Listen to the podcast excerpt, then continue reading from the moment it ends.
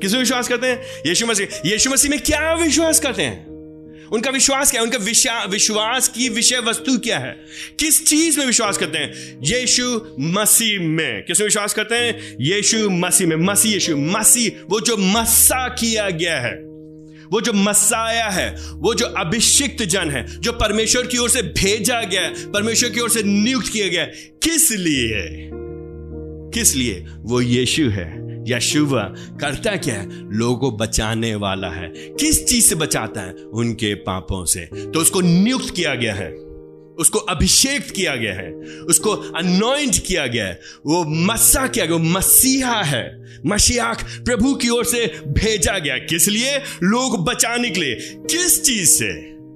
किस चीज़ से बचाने के लिए? उनके पापों से बचाने के लिए। उनको क्या देने के लिए? उनको मुक्ति देने के लिए। किस चीज़ से मुक्ति देने के लिए?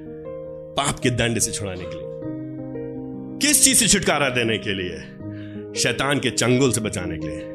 किस चीज़ से बचाने के लिए? अंधकार के राज से छुड़ा के ज्योति के राज में प्रवेश कराने के लिए। तो उनका क्या है विश्वास? उनका यह विश्वास है, यीशु मसीह प्रभु है।